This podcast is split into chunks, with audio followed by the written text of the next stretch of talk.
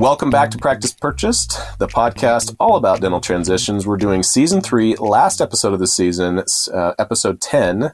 I have Ashley Garbe Smith. We're talking about all the other legal stuff you need a lawyer, lawyer for in your career. Ashley, welcome back. Thank you. Ashley, this is a common question. The reason we're ending with this, right? This is a transitions based podcast.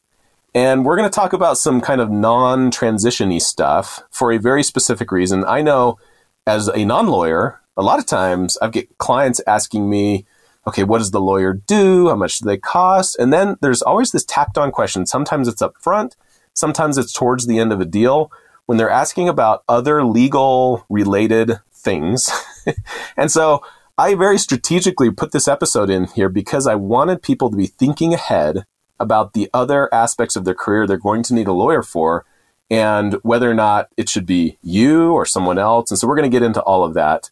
And um, so, Ashley, thank you for putting together the outline for the episode. I've got it up in front of me. What I'm going to do is, since I have the outline, I am going to just tell you what the, the topic is, Ashley, and then ask you the same three questions for each of the topics. And the three questions are going to be A, do I really need a lawyer for this? B, does it need to be a dental specific lawyer? And then C, does that, d- d- with this specific point, should I just work with the lawyer that I worked with on my transition? And I, I suspect the answer to that last one is going to be it depends, but you're going to talk to some of the subtleties there. Does that seem like a decent outline and way to approach this? Yes, let's approach it that way. That would be great. Okay, perfect. So, everything else you need legal. So, we are setting the transition aside. We're talking, you know, we're not talking asset purchase agreement, we're not talking leases. Talking about now we've got a dentist who is either about to or has closed. They own a business.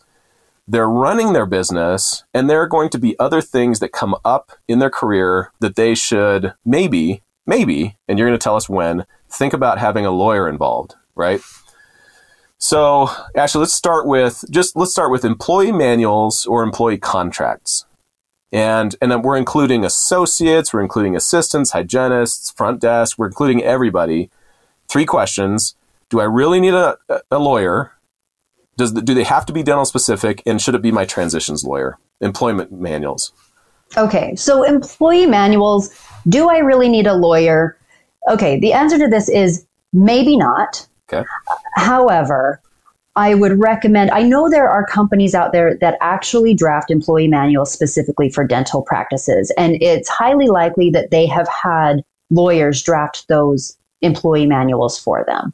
So if you're going with a company that does it specifically for dental practices, then you may not need a lawyer because they have probably already done that legal work on the back, you know, on the front end for you. However, if you're starting from scratch and you don't have a company like that, you don't want to be drafting the employee manual yourself because employment law can be very tricky. And you have to be very careful because an employee manual can actually be seen by a court as a contract. And so the way that the language that you have in your employee manual, you have to ensure whether or not you want that to be a contract between you and your employees. And a lot of dentists don't realize that. And it's, you know, I actually was involved in litigation with an employee and a dentist where and, and actually other some other businesses too where the judge said absolutely yes this employee manual is considered a contract. So because of that i would say you want it drafted by a legal professional. Um, but of course employee agreements associate agreements those type of agreements you want drafted by a lawyer. And the funny thing is is i I was talking to a client actually just yesterday, and the seller this this isn't a transition, obviously, but the seller has decided not to hire an attorney for the transition. Oh boy! And what the seller said was, "I have seen so many contracts in my life." That I could review this in my sleep or I could draft this in my sleep and I don't need a lawyer for it. But frankly, that's like me saying, I have had so many cavities filled that I could go ahead and just fill my own cavity. Right. So, so yes, and and here's another reason why. Um, I want to specifically talk about in employee contracts non-compete provisions. Okay, so time These, out. We've got the okay. two documents. We've got the manuals, which is what I'm right. handing to my assistants, my front desk, my hygienists. It talks yes. about vacation out, you know, um, here's how you request time off. Um, if you need maternity leave, this is how we're going to do it, stuff like that. And then you've got associate contracts or employment contracts, usually right. usually between the dentists, right? Exactly. Okay, so we're yes. into the associate yes. contracts. Keep going. Yes, or it can, you know, it could be, you know, with the hygienist or your staff members okay. as well. Right. Um, which I, I think that you should have a contract with all of your employees. But um, even in a right you know, to because, work state. Yes, because you're dealing with some very confidential information and patient records, and it's to protect yourself okay. as a practice. Okay. Um, now, let's be honest. I think most dentists listening to this probably don't have contracts with some of their staff members, but I personally think that you should. But also, um, you know, going back to the non compete provisions, you have to be very careful how you draft non compete provisions because they are often found unenforceable by courts. Right. And so you want to make sure that your non compete pr- provision is actually going to be enforceable because if it's not, it could render the entire contract unenforceable. Interesting. Okay. All right. So, do sounds like then, yep, probably have a lawyer at least look over or help draft an employee manual. If so, associate or employee contracts for sure. Dental specific sounds like yes. What about um, my transitions person? So your transitions person probably can help you draft the contracts. I would say many transitions dentists don't necessarily draft employee manuals. Okay. Um, so, you but, might be looking at a lawyer for that specific piece of the puzzle. Yes. Okay. All right. Um, we've got other contracts like incent, excuse me, informed consent forms. So yes. informed consent. Let's talk about that. My standard three questions: Do I really need a lawyer? Do they have to be dental? And it, should it be my transitions person? Okay, informed consent forms, 100% you need a lawyer. And here's why because you can go online and you can find these forms. Mm-hmm. You can find these informed consent forms. And frankly, that's what a lot of people do. But these forms are very state specific because each state has certain requirements for what constitutes informed consent. So that's why you need a lawyer to draft these for you. And you need a lawyer, especially in your jurisdiction to help you draft these forms to make sure that they're actually enforceable and that they meet the certain requirements for what your state requires. Um, so yes, you do need a lawyer for this. Okay, nice. What about, um, let's go back to employees for a second. Um, this is off of contracts or manuals, but let's say I, I buy a practice, I'm a dentist, and I'm, I've been working with the staff for a month or two and I want to fire someone. What then? What do I need to think about on the legal side when you know terminating ter- employee turnover, hiring, some of those things? Yes. Yeah, so again, employment law is very state specific, and it's not a one size fits all for for every state. So you need to have a lawyer that will help you stay compliant with the state's requirements for employment law. You know, one thing that states are really cracking down on is the misclassification of employees and independent contractors. Sure. And so you have to be very cautious if you have independent contractors, they need to be true independent contractors. And the IRS actually has a 20 point um, you can actually go go on and Google it. Oh, but it. yeah, yeah, and and it's it, you have if you are not following, you, you know, you follow all of those twenty points, and if you are not following that to a T, then you could be liable for back taxes because you're misidentifying your workers. And so it's really important to have a lawyer for that to make sure that you're not going to end up paying tens of thousands of dollars in back taxes later on. Got it. So 1099 versus W 2, which is uh, tax shorthand for independent contractor versus employee. I would say 99% of the dentists I know, that's going to apply on a uh, specific to an associate. When it comes to the staff, um, I very rarely see dentists trying to slip staff through as, as independent contractors. But let me go back to one thing you just said. When you're talking about, I was talking about firing someone and you're saying, right. yep, yeah, you need to make sure you're following the rules. Are you telling me that anytime I want to fire someone as the as a dental practice owner, I need to call my lawyer first? No, you don't need to every single time. Yeah. I think as long as you have procedures in place. So what you really want to do is you want to call a lawyer at the outset and say, "Okay, can you help me know if I decide that I want to fire somebody? How can I do that and make sure that I'm not going to have a wrongful termination lawsuit on my hands?" And at that point, you know, you put the procedure in place first. And and as long as you have the procedure in place, then, you know, fire away. but um, you just need to make sure that you know if you know are you an at will employment state or not Mhm. and you know that really is going to matter so Okay. put the procedure in place first then you can move forward how you want to later on down the road So the answers to my three questions on this specific point are um, I'm hearing probably good to have a lawyer help with the initial kind of process setting up. right Makes sense to have them to be dental specific because they're going to understand the idiosyncrasies of a dental practice and speak the language a little bit. And then I think what I'm hearing is doesn't necessarily need to be my transitions lawyer for this specific deal point. Is that what I'm hearing? Mm, yeah and especially if your transitions lawyer isn't in, isn't licensed in your state Yeah. you you're you're probably better off getting an employment lawyer in your jurisdiction Okay. um, so you know and then you you also talked about um, you know if, if i want to f- well actually maybe you didn't talk about this but maybe we just should talk about harassment and discrimination Mm, lawsuits please. that are employee related Okay. because this happens when you're working very closely with people and you know dental dental practices tend to be small Mhm. you know you're you're working with usually fewer than 20 people Right.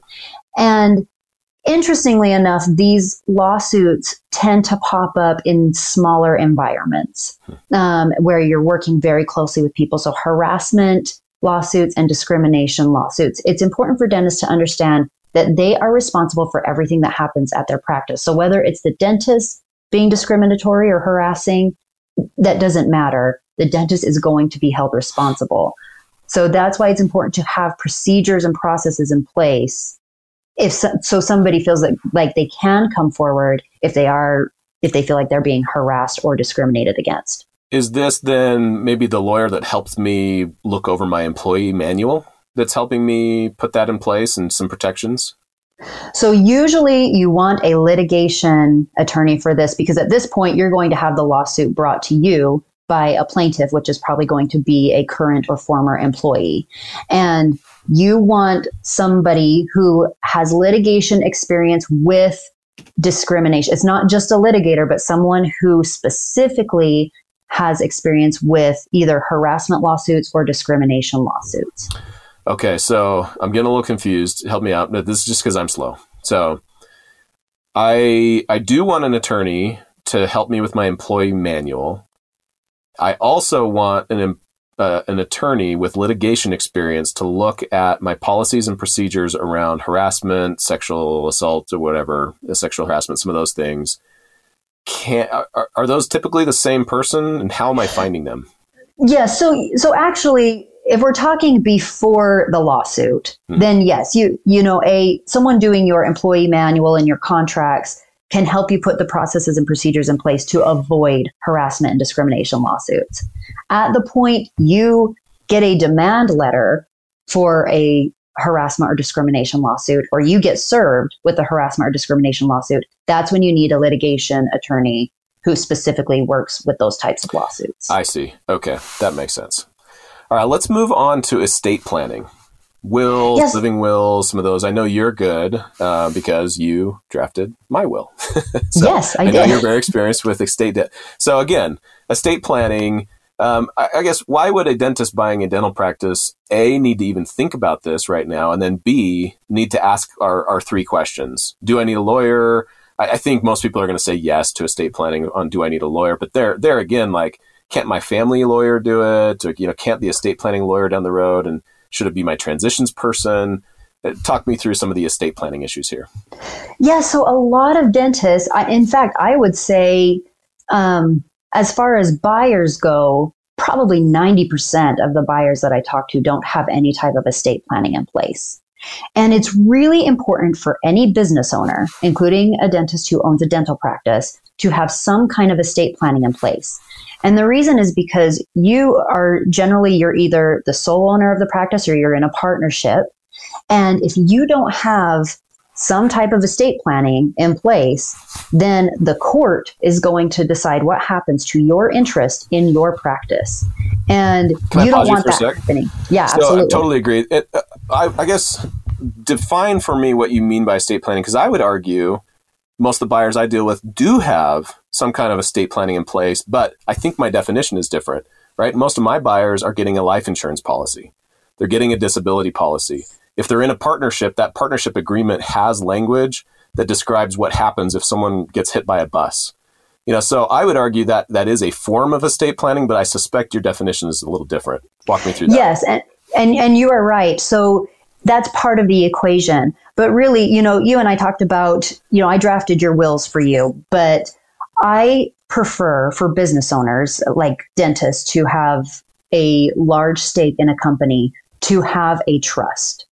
And that the reason is because if you don't have a trust, if you only have a will and you, or you don't have a will at all, and you don't have a trust, then your family still has to deal with the court in your state when you die. And if you have a trust, then your estate gets to completely skip the probate process, which is the process with the court to um, manage your estate after your death.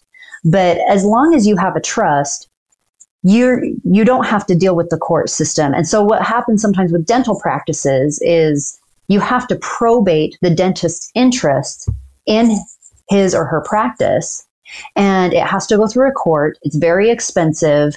Um, you you sometimes you have to get the partners involved. No matter what the operating agreement says, you still have to get the court involved.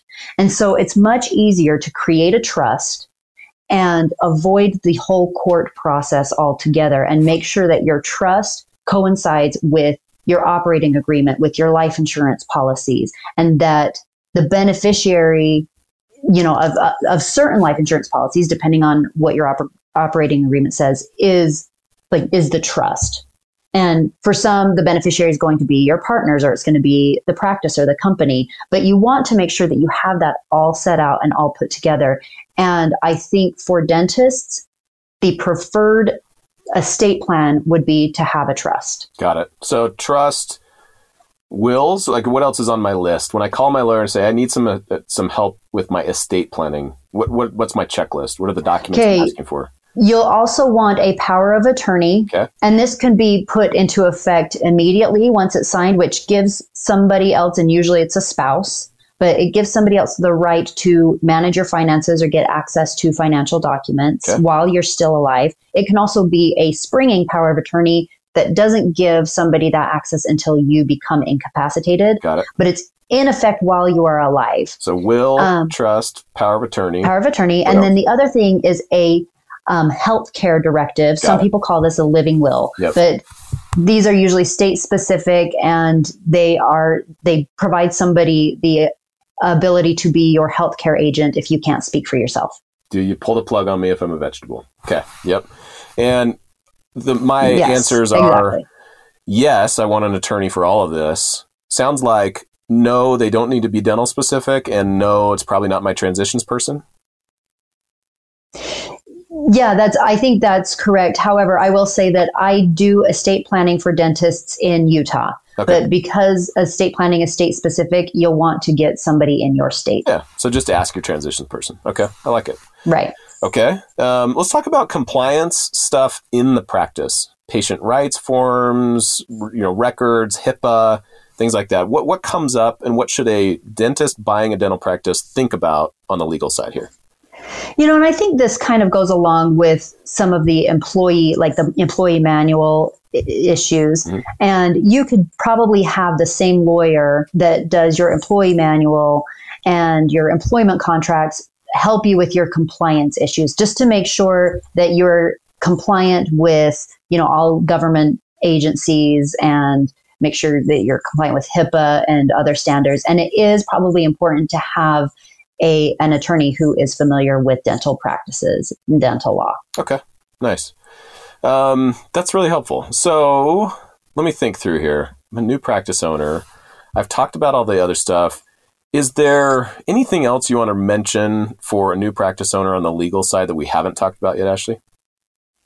Um, for a new practice owner, maybe not. I mean, we we uh, haven't talked about lawsuits, which can be prevalent for Yeah, talk, dentists. talk to me a little bit about how to protect myself now and what I need to know just just in the on a high level on a legal side. Okay. On a very high level, dental malpractice and negligent loss, you know, negligence lawsuits um, can be prevalent for dentists. And now, granted, I know very few dentists who get sued, but I also have I have a little bit of a skewed perspective because I was a litigator, um, and I have seen dentists get caught in the crosshairs of potential lawsuits. I I will say dental malpractice lawsuits are tough cases for plaintiffs. Mm. They they're really tough because the plaintiff has to prove that not only the dentist's actions were inconsistent with accepted professional standards, but that that dentist negligence actually caused the patient's injuries. And so they are tough for plaintiffs. And what you want to just make sure in your practice is that you get informed consent from your patients. Because I found as a litigator that informed consent can win or lose a case. Now, granted, your malpractice insurance is probably going to be the one that pays out on these claims. Most of these cases settle, most of them don't go to trial. But if they do go to trial, you actually need an expert witness, which is usually a retired dentist who makes a ton of money as an expert witness, by the way. And you need that that expert witness who used to be a dentist or maybe some kind of specialist say yes what this dentist did did not conform to you know the accepted professional standards. And yes what he did actually caused this issue. And i was involved with several lawsuits one specifically for trigeminal neuralgia and we could not get an expert witness you know a former dentist or specialist to say that and to say that this trigeminal neuralgia was caused by this dentist negligence so I almost hear you saying, as long as I have malpractice insurance and, you know, I have some forms that they sign as they walk through the door, then I'm good to go. Uh, as long as you are actually adhering to the accepted professional standards okay. for whatever it is that you're doing. But yes. Can I just, and, and I, we're a little over time, just say as a patient in a dental practice, and this is, has nothing to do with the legal side. Um, if, if you hand me a clipboard and I have to physically grab a pen and sign things, my very first thought about your practice is, which century are we in? and do you even know what you're doing as a dentist? And I'm sorry, and I know that that's not true and it's not fair, but if I'm signing paper forms, uh, so that's just a little side note, a little practice management tip as we end the podcast. No, and I'm, I'm actually glad that you brought that up because you can have all of this done online. Yeah. You know, it doesn't have to be a physical signature. All they have to do is click a box. Right. So, so I think that's a really good point. So have an attorney that's also a little bit tech savvy that can help you make sure that you get that online to where it's easier for a patient to just click a box and it's still informed consent. Okay, Ashley, thank you so much. We've, there's no way we've covered every issue and possible permutation of these types of questions. When dentists have specific questions about their situations that we haven't covered in these episodes, how do they get in touch with you? So the best way to get in touch with me is going to my website at agsdentallaw.com or they can just email me at ashley at agslawfirm.com. Okay. And Ashley, we'll put that email address in the show notes for all 10 of these episodes so people can find it easily. I really can't thank you enough. Uh, just to be clear, Ashley was not paid. Uh, Ashley did not pay me. Uh, she's just someone that I, I, like, like, know, and trust. And I wanted to make sure that uh, she got in front of the you, the, listeners, uh, so that you get a sense of these types of issues and the things that are going to come up in your transition. Best of luck, Ashley. Thank you again for your time, and uh, we'll see you in the next season. Thanks. I appreciate you.